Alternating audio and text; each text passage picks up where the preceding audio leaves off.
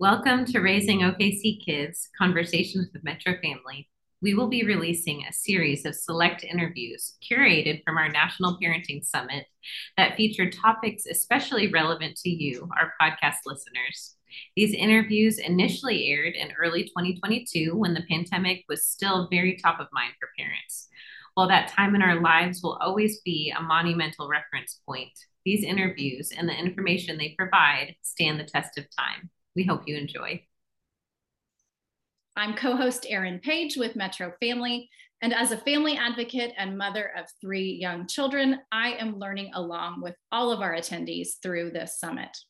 I'm excited to learn next from Cathy Cassani Adams about Zen parenting and why taking care of our kids starts with taking care of ourselves as parents. Welcome, Cathy. Thanks so much for being here. Thank you. I'm glad that you have me here. I'm excited to learn. But first, let's do some introductions.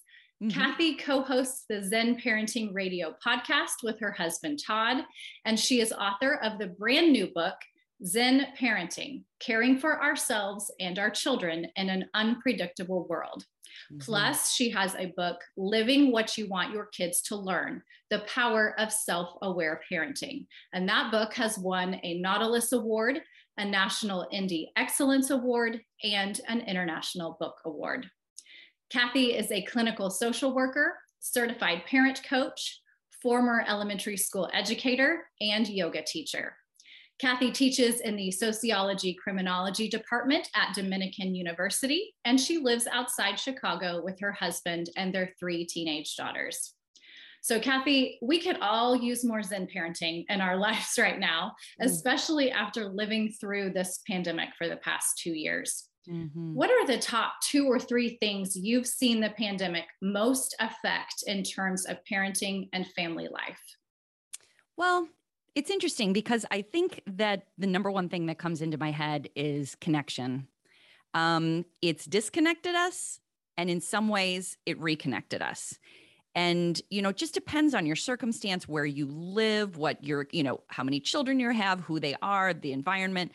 But for many of us, the disconnection from our schools, from our playgroups from our friends, has been daunting. And I'm and I'm practicing saying has been and continues to be because depending on again depending on where you are you could still be in the throes of it i was just reading recently about so many schools that are still virtual and so you know everybody's having their own experience but this feeling of not having community has been really difficult for families.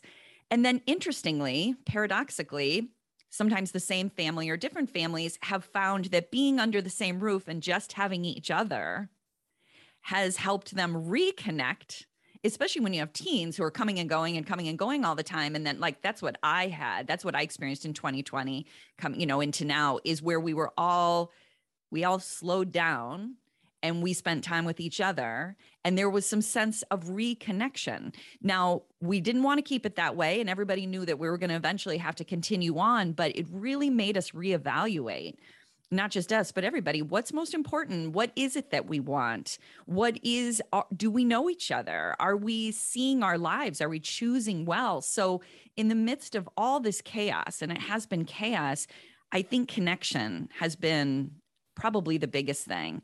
And then, you know, it's interesting because I wrote this book, uh, you know, it's been ongoing for like the last four years. And the subtitle is about unpredictability and uncertainty. And while that has always been the case, it's life is always unpredictable and uncertain. I can't think of a more, you know, obvious example of how we don't have control and how things are unpredictable and uncertain and how we've had to learn and continue to learn how to live within that with a sense of compassion for ourselves and others and also building a sense of resilience around this like we have to keep going and so i think those you know the our connection our dealing with our loss of control but also just seeing it for the first time it's really never been there has been probably the things that you know jump out to me the most. Those each resonate so much. Yeah, right. as a mom, that um, that unpredictability factor has always been challenging for me, but even more so. And um, I'm, I've not always been successful, but I have mm-hmm. tried to help model for my kids how you know i want them to see how i am dealing with that um, yep. for the good and the bad yeah. um, so that that they understand my emotion going through a pandemic and mm-hmm. hopefully provide them some good life skills as we move forward beautiful so i love this concept that zen parenting takes into consideration we have to first take care of ourselves mm-hmm. as parents before mm-hmm. we can truly care for our kids. This makes total sense in my head. It's a little mm-hmm. bit harder for me to put mm-hmm. into practice. Mm-hmm. Why is this concept at the heart of your podcast, your books, your parenting theology? And how does that help address some of those challenges and parenting shifts you mentioned? Well, it's really the only way. Like I was just writing something this morning and I had to like write down the fact that I've been a therapist for 23 years, which seems crazy to me. Like I feel like I've been, you know, sometimes I'm like, oh, the last decade. And I'm like, oh no, it's been like two decades. And I feel like that has always been like everything's changed and evolved, you know, messages, my children have grown, but that's been the one consistent thing is that there's no way to do this well where we keep our emotional health and our physical health without making ourselves a priority in the midst of parenting. And to your point, people are like, yeah, I know that. I know that. I've heard that a million times. I know that. But there's such a difference between knowing something you know having the the information and putting it into practice. You know i can't tell you how many clients i've had that come in my office and they'll tell me all about self-care and and what their big plan is and then but there's nothing that they're doing different. They're just talking about how one day it'll happen. And the actual practice of self-care you know, we have all these great examples like, you know, you can't pour from an empty cup. Like if you are a glass of water and you are depleted and tired and overwhelmed, then you have nothing to pour. Or the, you know, the oxygen mask story, you know, like when you get on a plane, they say put your oxygen mask on first and then you help your kid.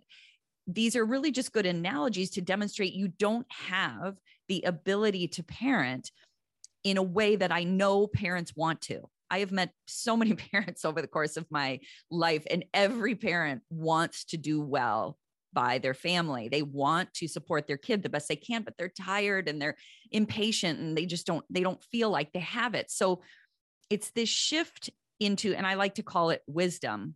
Wisdom is putting something new into practice where you understand something and now you are doing it. And it can be very gentle and small. Even the smallest things shift a dynamic with your family members. If it's just that you're not going to talk so much in a conversation with your kid. And I know people say, How is that self care? But hear me out. Like your child is talking to you, and instead of feeling like you have to say the right thing and do the right thing, you just breathe and you just listen and you look at them and you relax. And instead of taking on the role of mom or dad or parent that has to do everything, you just listen. That shifts not only your own body and what's going on in you, but it shifts the conversation with your child who's like, oh, I got to finish and no one's trying to teach me and lecture at me. Like it shifts everything. And then there's the things away from our children or away from our partners where we actually figure out in, in my book, there's that's basically every chapter, you know, every chakra is about who are you and what do you like to do? Because if somebody tells you that self care is going for a run every day and you hate running, that's not self care. You mm-hmm. have to figure out what you love. Do you love to paint? Do you love just to stare out a window with coffee? Do you love a book club? Do you just love to read fiction? Do you love taking walks? Like, and you have to decide not what society tells you is self care, but what it means to you. And if you incorporate that every day that and you know people are like oh i want to do it once a week why once a week? Like do something you love every day. Everybody is deserving. And the thing is is if you love it it's not going to be the chore that we look at self-care as being. Like if it's really some if it's listening to music like lately i've been going to bed and i put in my earphones and i listen to these old playlists of mine that I have, you know, like playlists from college and playlists that I made maybe 10 years ago. I just love listening to my music because, you know, like my girls are older now and I really don't mind their music at all. But when your kids are little, you're listening to a lot of music that you wouldn't choose to. You know what I mean? And so, like, to really go back and remember who am I? And that, who am I, allows us to pay attention to ourselves and then allows us to let our children be who they are. See, this is multifaceted. If we understand ourselves, then we realize that our children are not us and have their own interests. They have their own things that they love, and it may not be the same. And the more we understand that, the more compassion we have for them. So, this self care thing is not just about demonstrate to everybody how you're meditating every day. It's about it's about the way you feel.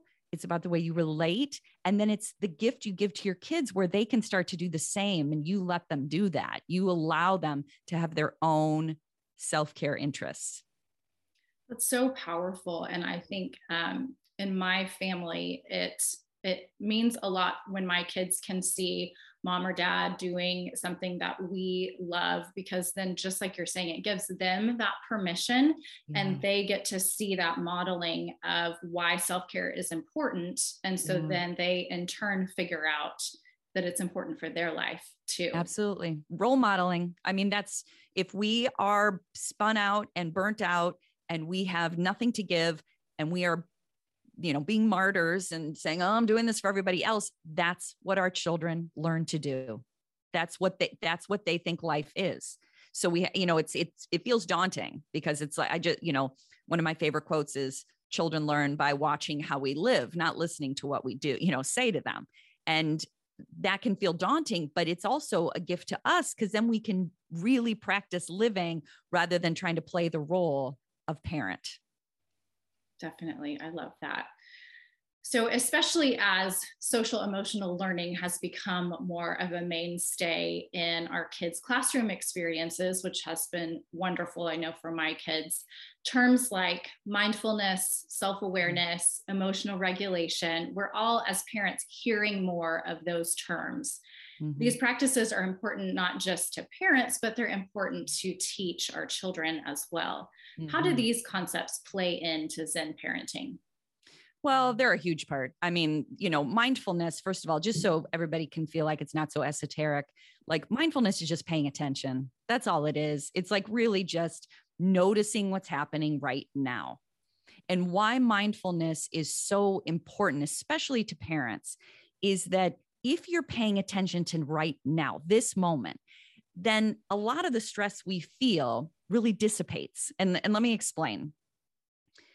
So many calls that I get from parents, or so many, you know, talking to parents just randomly, are about things like, you know, my kid hit in play school the or in preschool the other day, and I'm worried that they're going to become a bully, or my kid just got a bad grade or a bad score on a test, and I'm worried they're really not school's going to be hard for them, or you know, my kid doesn't seem to have a lot of friendships. I'm worried they're going to grow up and not have friends that is not being mindful. That is taking something that's happening right this moment and projecting into the future because the opposite of mindfulness is either living in the past or living in the future. And we can't do anything about either place, meaning the past is done and the future hasn't happened. We can only do this moment. So if we can handle these things right now and just stay present with what is, the future takes care of itself. Like it sounds so simple, but it's like I, I I'm like I say to parents like yes you have to deal with this if your child is hitting but you don't have to do it with that sense of dread that your child is becoming somebody that you don't know because that's all made up in your head.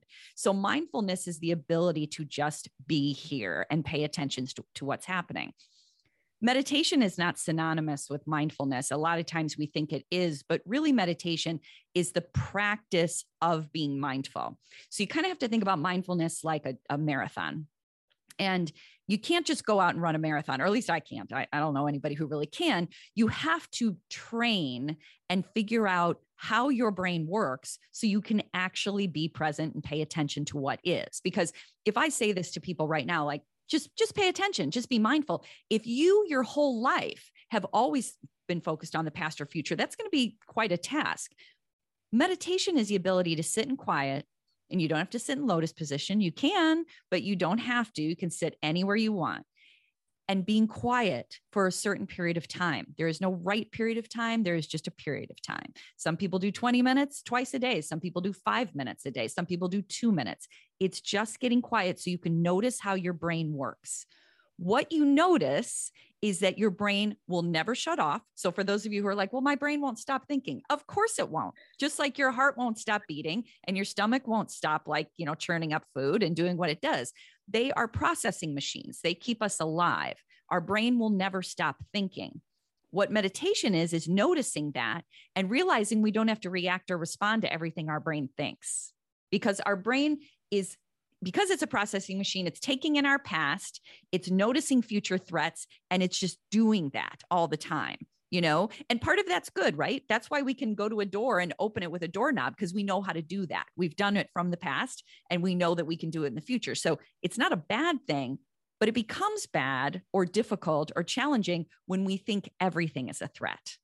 You know, so basically, meditation is sitting and noticing our thoughts breathing through them, recognizing we don't have to do anything about it and that we're actually okay.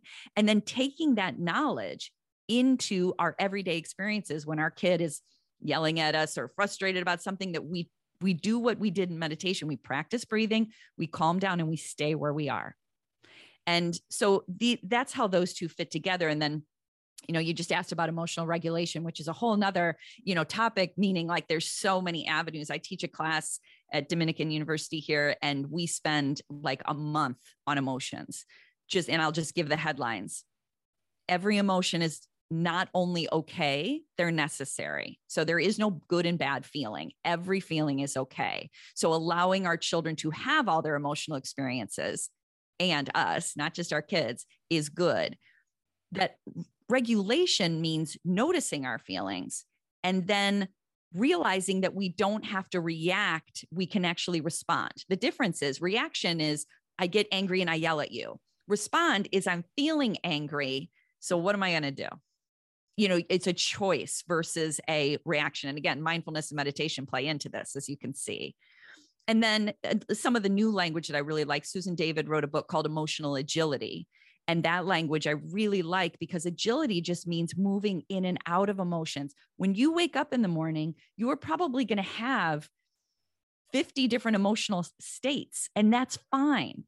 And if we can know that and expect that, then we're not so stuck on, oh, my car wouldn't start this morning. The whole day is going to be bad. Everything sucks. World sucks. Instead, it's this moment is a little rough and I need help. But the next hour could bring something different. You may see, you know, you may feel good, you may laugh. And if we can be agile with our emotions, again, this is all a practice, it's not going to happen overnight, then life is not so daunting. We don't get so exhausted. We don't have a negative outlook. We we experience things like anger and sadness as normal. And so this is like I said, these are big concepts, but that's the gist. Like that's the overview. I feel like you have just given me, and I hope all of our attendees, permission mm. for kind of taking our time and figuring all of these out and how they work in our lives. I am the queen of projection. Like yeah. even my six year old could tell you that about me. Mm-hmm. Um, so I love that you have talked through why these require practice. And yes. again, when our kids can see that these are not easy for all of us, that it mm-hmm. does take practice, and that gives them the understanding and the permission to do these things too. I know I have um, an eight year old who is exceptional at grounding.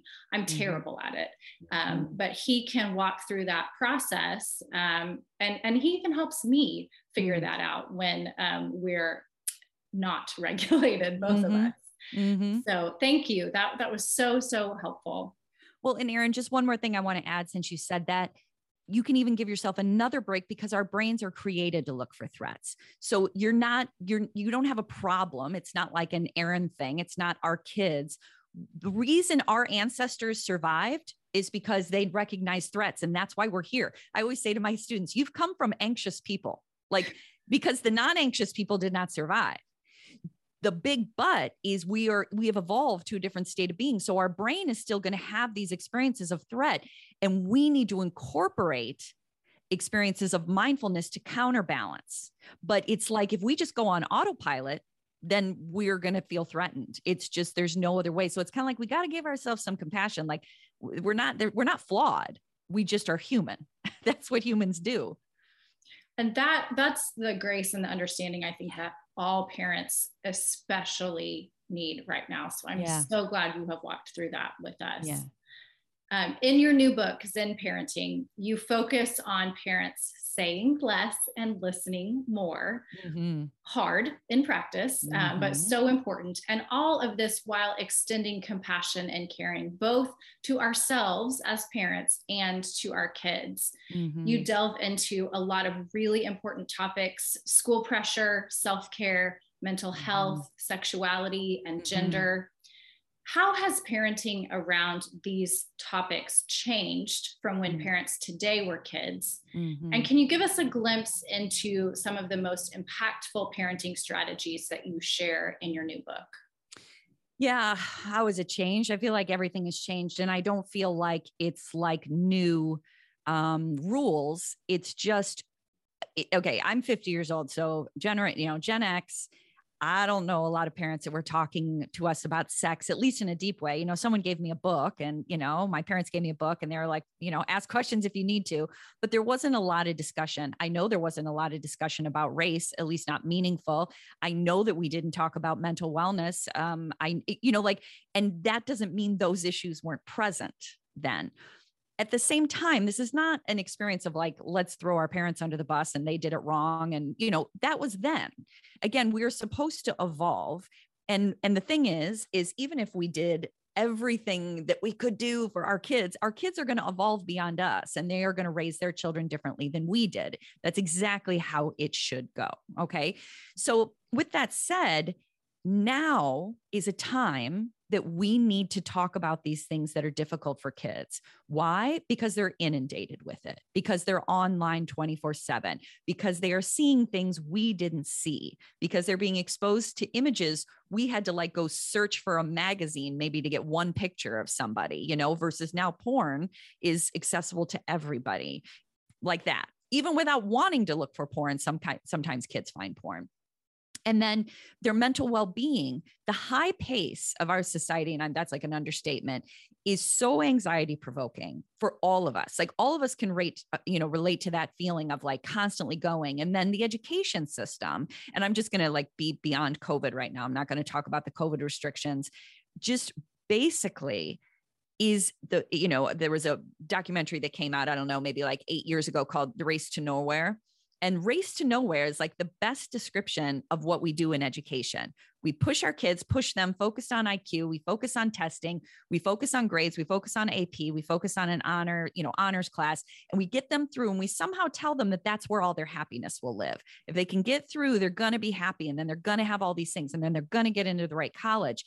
And I'll tell you, that you know and again just working with kids my whole life and being a college professor myself these kids do not end up happy when they you know end up at a school where they're going to they're being forced to do the exact same thing and they don't see the end of it. And i work with women who are anywhere between 35 and 55 and they're having the same experience of i did all the things but i still feel empty and lonely. So what am i missing here the point I'm trying to make is this pressure that's on them when really the most important thing for them is their emotional well being, their mental well being. Like emotional intelligence after you get out of high school and college is the only thing that matters in the workforce.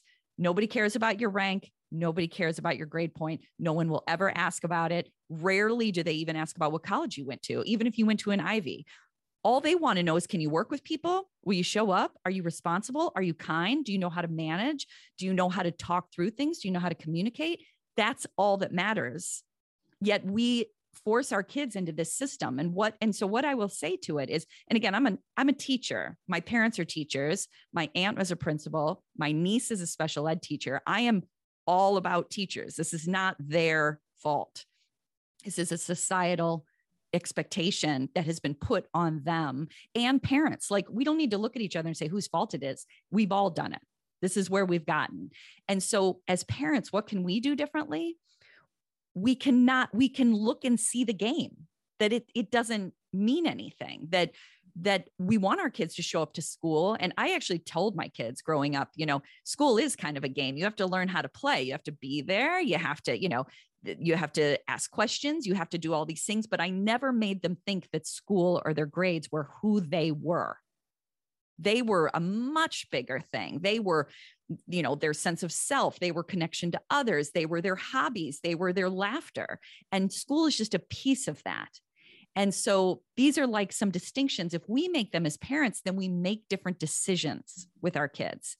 And again, because every kid is different and every community is different, I can't say, oh, here's the different decision we make. It's just little things where when we see this game, we're like, oh, they don't need to do that. We don't push them into things, we don't force them into things.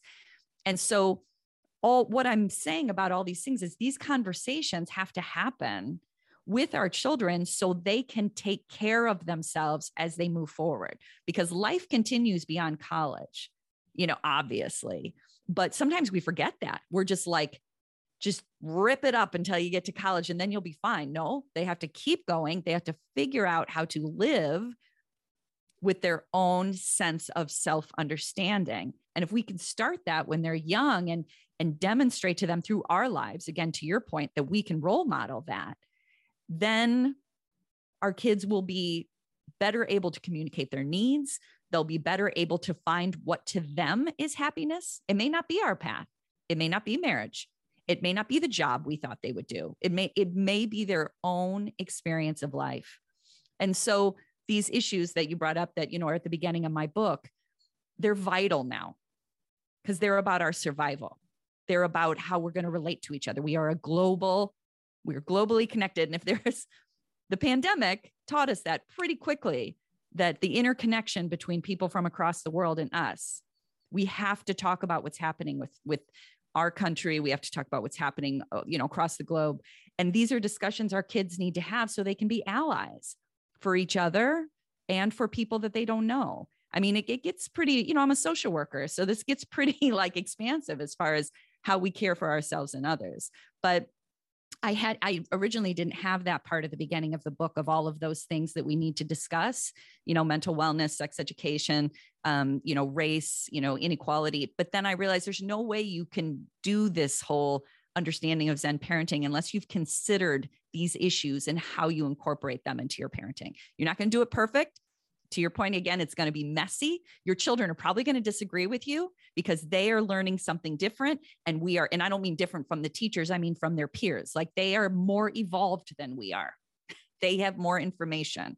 And so to be open to listening, that was your original question, to their experience and not imposing our experience. That that's the best thing. Like we have dinner and my girls teach me so much and not just like TikTok stuff. I mean, like, here's what's going on with my friends, and here's really what's happening in my our community. And I just couldn't be more grateful for their wisdom. So, you know, we're all in this together. I love that. And I love how you have brought together um, how talking about, especially issues that we didn't necessarily have the benefit of Mm-mm. talking through when we were Mm-mm. kids, that it's not only a community issue, it's not only teaching our kids how to relate to and talk to other people, but it also serves to help them know how to regulate themselves. Exactly. That's that's such an important connection, and I had not really considered how that all worked together. So I'm glad mm-hmm.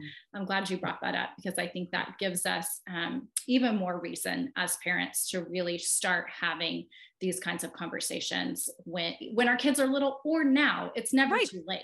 It's never too late. That's the thing is like you know I work with a lot of families and they have teenagers and they're like we just kind of didn't bring up sex ed and we just and i'm like okay now's a great time because now is when their exposure is so great. And it's not and again we could go down a whole sex ed talk but i'll just say this first of all with all of these issues it's not one conversation. It's open discussion little pieces at a time picking up on their cues stopping when they want to stop. You don't you don't put a kid in front of you and say i'm going to talk to you about sex now you you give them little bits of information you ask questions and you make it normal to discuss in your home.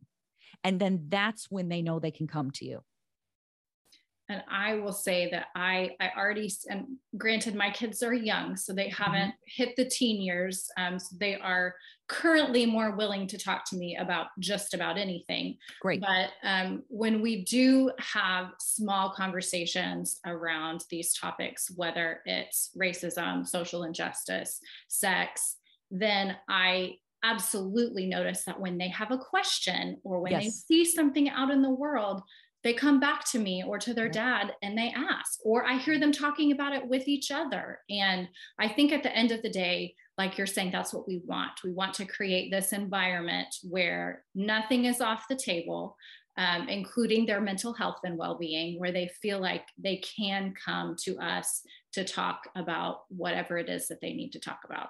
Exactly. That's all we want, right? Open communication. You know, so many parents say to me, you know, when their kid is really in crisis, they'll say, Oh, I wish they would have come to me. They know I care about them. I know they know I love them. But love, it, of course, our kid, we love our kids, but love is like an action. It's like that you can communicate to me about things, that I'm open, that you're not afraid of me, that when you tell me something, I can handle it.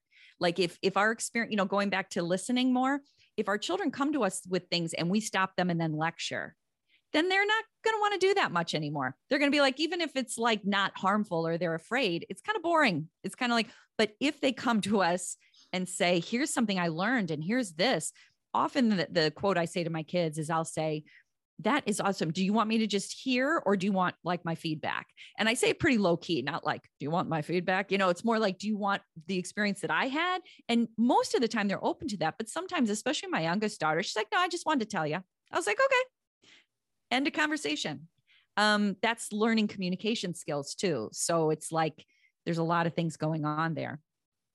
I love that. I love asking them, what do you Yeah. need from me? Yeah. And I am terrible about that. So I will be the first to say that that's an area that I've got to work on. Um, I, I do get accused by my kids of being the lecturer. So Yep. I'm, I'm totally going to work that Yeah. into our conversations. That that's so important.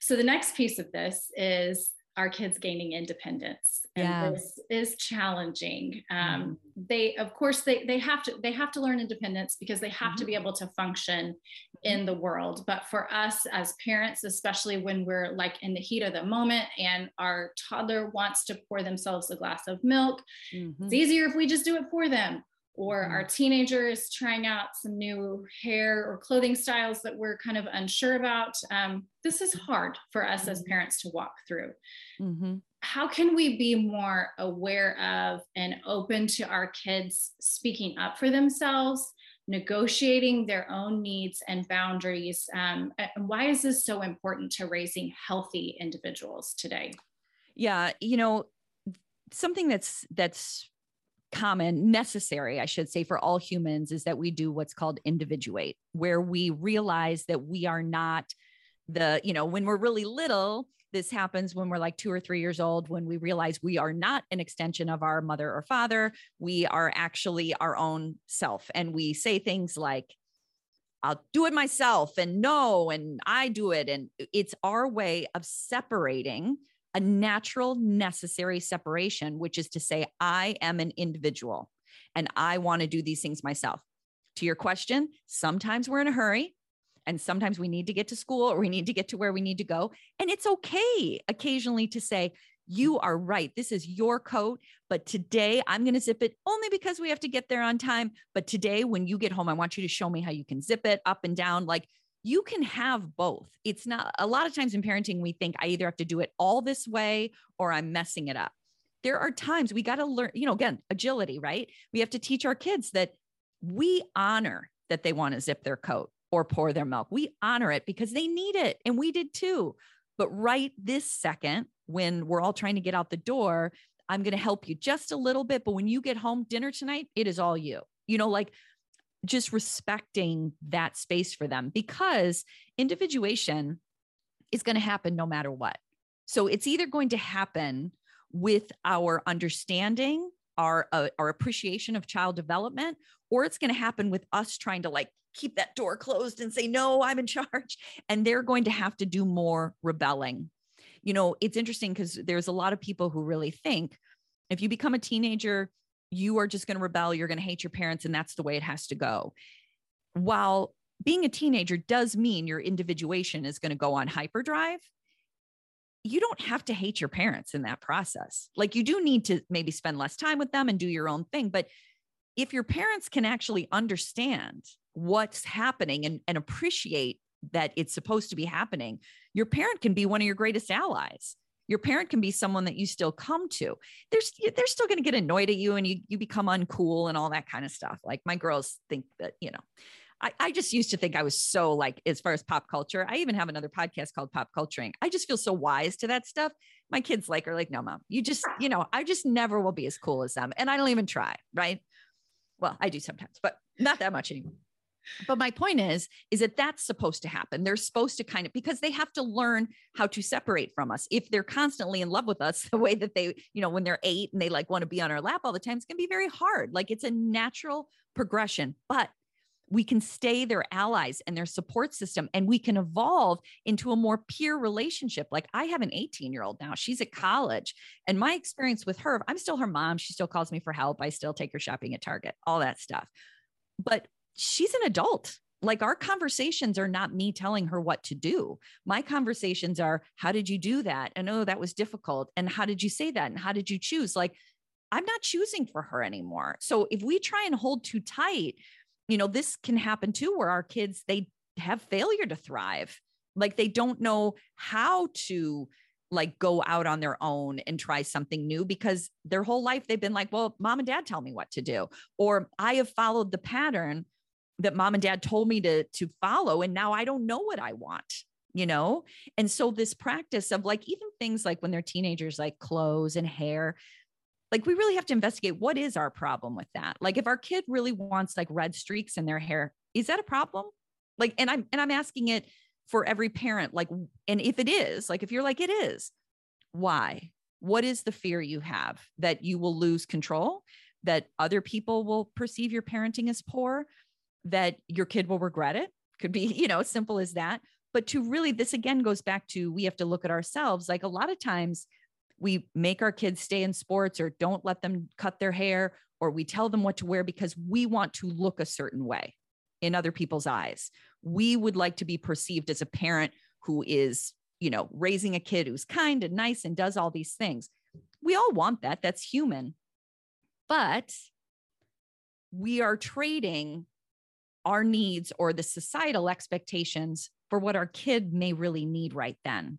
And what they may really need is to try something out of the box and figure out who they are. Because what they're dealing with in their teenage years and even before that are big things gender, sexuality, style, taste, um, sense of self, identifying. Like these are huge things. And if our kids are like, I need to try this or that to figure this out, the more we can support them. And, and again, there are boundaries around this. You know, if they're like, I need to go drive a car 100 miles per hour to see if I can do that. No, you no, you know, or if they're like, you know, I actually, one of my daughters actually asked me a few years ago, she was considering um, shaving her hair. Like she was just playing with all these ideas. And I had to, I took a moment with her because I've always been very like, be yourself, you know, but I was like, you know, you might want to rethink that one and you you could do it like if that's something you really wanted but that's a big step. Like maybe move to a pixie and like i gave her some like structure around it. She didn't end up doing it. It was just something she was throwing out there you know but i did say you know that's kind of a big step. And again you know when she's an adult that's something she may want to do. You guys everybody's probably noticing when kids get older they're getting tattoos you know really quickly and these are things that if we can understand why and instead of trying to control and make them think like we do as full grown adults and be like, why would you want that? Why would you do that? You've got to look through their eyes, like stand in their shoes and be like, you know, what did I need when I was 16? That's sometimes I go back to my clients and say, if you could be 15 again or eight, what would have been helpful to you? And take that into consideration because it, you know, it's not that our kids then get to do whatever they want, they get away with everything. It's not about being permissive, but it's about being understanding. That, you know, it's about being compassionate toward their experience rather than how could you do that or why would you want that? That just feels like shame. That just feels like they're like, well, I don't know, but that's what I want. And then we're like putting shame on top of that instead of just processing through it because like my daughter wanting to shave her hair sometimes they don't really want to, but they want to talk about it. They want to they want to investigate it. And if they can do that with you, that's a pretty safe place. So that's what I'd say to that. That's so so helpful, um, and I I just love the idea of our kids being able to to take some risks, yes, while they're in a safe environment with Beautiful. us. Yes, when we're there, we're when the risk because risk is that we're using that word for a reason. It doesn't always work out. They sometimes fail or are ridiculed or have a really negative experience with the risk they took. And for them to be able to come home to a place where they are seen and loved and listened to and to be able to manage that failure not override that failure. We you know we got to embrace our failures and realize that talk about being emotionally agile. We have to figure out how to be resilient and get through it. But to do that in a place where they feel safe there's there could be no other better gift for them as they grow into adults. I love that. Okay, Cathy, as we close out our conversation today, what is your top tip for how our attendees can put Zen parenting into practice in our homes starting today? Oh, gosh. Okay. So let's see. The word that comes to me when you say that is curiosity. Um, only because it's going to be so different depending on who you are, how old your kids are, where you live. But if you can be curious instead of assume that you know how things should go, it makes parenting a little less daunting. What I mean by that is instead of assuming that your kid should have a certain trajectory or that they should learn a certain way or be interested in something that you were interested in or that the rest of the school seems to be interested in, what if you were just instead curious about their experience instead of believing that there was a right way? And with you too. Like, what if we as parents were like, okay, this is how I'm going to parent? You know, I love when parents tell me their philosophies. They're like, this is how we do it in our house. I'm like, that's great. Like, boundary setting is great. But you got to be a little open to that things might change. Like, how many of us before we had kids said, I'm going to take my kid everywhere and I'm not going to care about naps and it's, we're going to be in charge of our day. Okay. Like, we all failed there, right? If we're calling that a success or failure, like when you have children, it isn't about us anymore. We're still important in the process, but we realize that when a kid needs to nap, they need to nap, and we don't get to go to live concerts until midnight anymore. Like there is a shift that happens. And it's the same thing as our kids are growing up. We may have assumptions like one of my good friends, her daughter played soccer her whole life and her actually her husband was a soccer uh, coach and she played, you know, soccer her whole life. And then her junior year, she came to my friend and said, I don't think I want to play anymore. And again, you can only imagine, you know, my friend was like, Oh my God, like I thought this was your thing. And then we'd have senior night and then maybe you'd go to college and play. And she really had to be like, wow, this is a huge shift. But her daughter knew I'm done. I'm done. I want to do different things. I I have different things I want to do while I'm still in high school. And she, you know, my friend backed up and said, do what's best for you. And her daughter had amazing experiences now done with college as a nurse like she had a totally different trajectory that she wanted to follow. And if we can be curious rather than hold on too tight it makes things a little more you know you get an image in your mind right? When something when we let when we're like this it's so much energy. And when we're kind of like i'm going to hold it but kind of loosely and just allow my kid to tell me who they are rather than me assuming who they should be there's such a difference in that understanding because they are not yours. They came through us. You know, this is a Kahlil uh, Gibran quote, but you know, like our kids are not ours. They don't belong to us. They came through us, but they are not of us. They are their own people. And if we can understand that and be curious about who they are and be curious about who we're becoming, we're still humans. I'm still growing. I'm still figuring things out. I'm not done. There is no end point. And if we can just continue to be curious, I think we can actually enjoy this parenting experience. You know, people don't use that word very much. It's daunting and heartbreaking. And it's, you know, I I haven't cried so many tears in, you know, in 18 years, like having kids. Like I am like a whole different person. But it's also been pretty amazing. Like I am a whole different person. You know, it's like a they can drive you crazy or make you feel overwhelmed or take away your freedom. But then they also, I just read this, this is not mine, but they also show you your soul. They demonstrate to you who you are. And you don't show up the way you want to all the time, but you go back and you try again. And that's soul work. You know, that's a that's a different level of living. So curious is my word, Erin. That's what I would say. I love that. Thank you so much for joining us today, Cathy. This has been such a refreshing conversation. Um, I will say for me personally, this is exactly what I needed okay. right now in my parenting journey. Um, I feel recharged to go forward and be curious mm. and and work on some of these practices in my home. So I really appreciate your time, Cathy. Well, thank you, and thank you for asking me to be here. I really appreciate it. And to your community, thank you for listening. And just, I'm glad we've connected, Erin. This is wonderful. Thank you. This has been so great. For our attendees, you can connect with Cathy and learn more about Zen Parenting at zenparentingradio.com. And you can find Zen Parenting on Facebook, Instagram, and Twitter. Thanks everyone for tuning in.